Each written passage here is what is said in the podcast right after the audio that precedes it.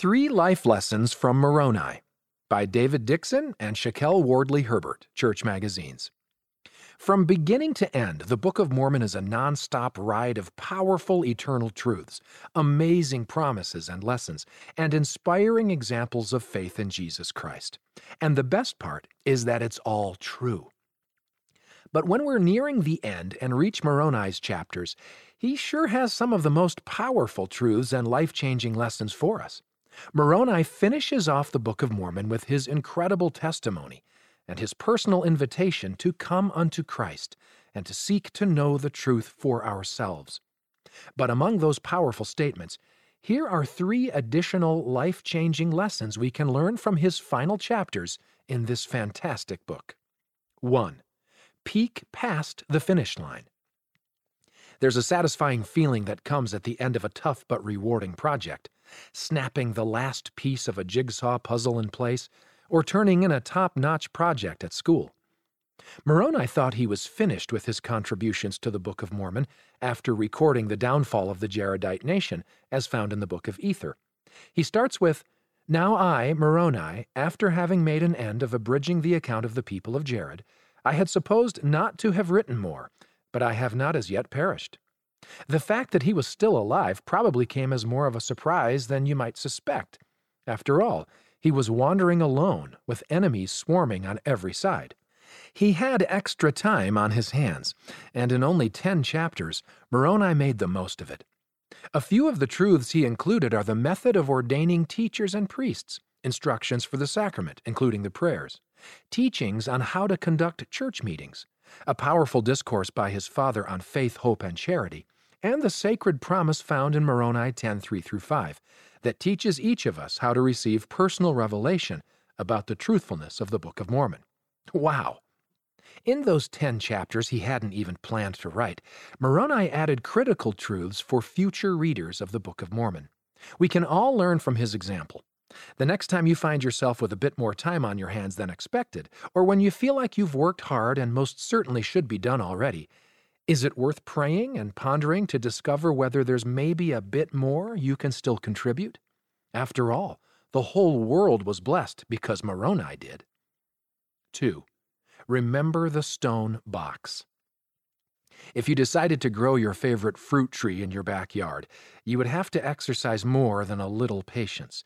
Even if it were the right time of year and you had ideal growing conditions, you'd still most likely be a few years out from plucking the first piece of fruit from your efforts. But that's ultimately doable, right? After all, good things come to those who wait.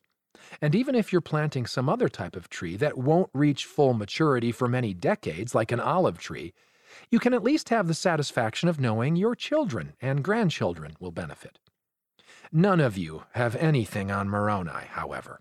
His father's life's work, which became Moroni's work after his father died, wouldn't be yielding fruit any time soon, not in ten years, not in a thousand.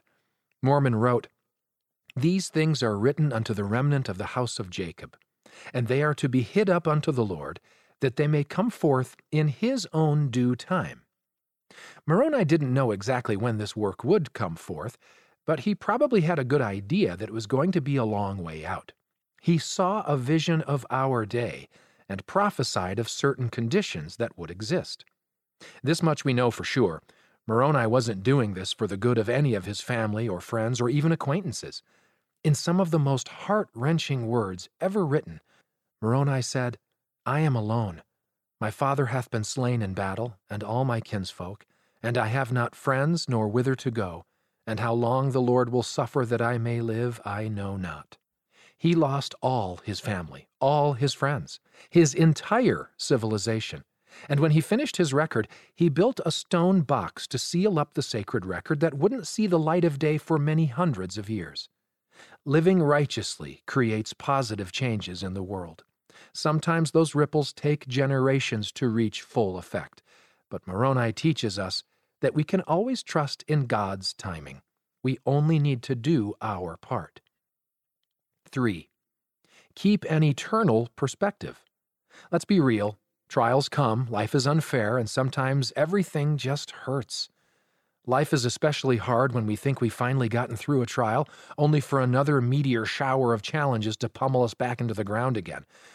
Whether we're dealing with anxiety or depression, losing a loved one, or some other challenge, sometimes holding on to faith and hope can seem so daunting.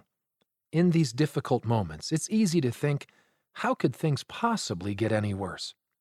Well, for Moroni, that was a true statement. Things probably couldn't have gotten any worse for him toward the end of his life.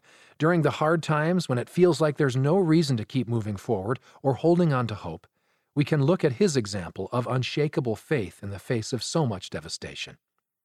Some would call Moroni's life tragic. Even though he was faithful, he lost everyone he loved. He was the last survivor of his entire civilization. He had to finish his father's record because Mormon was killed before he got a chance to finish and Moroni was being hunted down by the Lamanites and running for his life when he wrote his book of Scripture. Can you imagine how terrifying and hopeless that situation would be?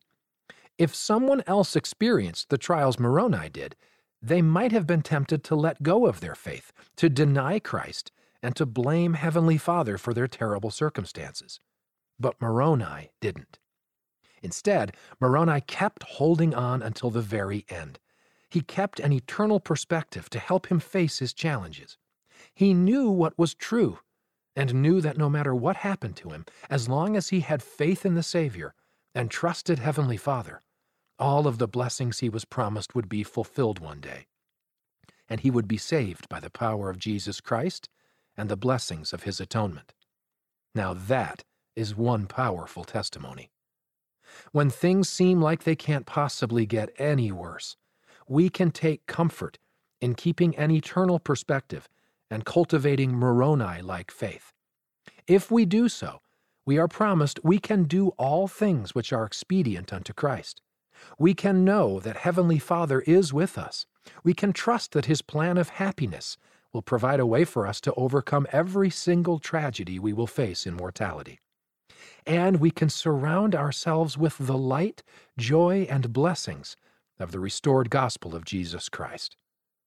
With an eternal perspective, we always have a reason to hope, and we can trust that one day we will all be able to say, How could things possibly get any better? End of the article Three Life Lessons from Moroni. Read by Scott Christopher.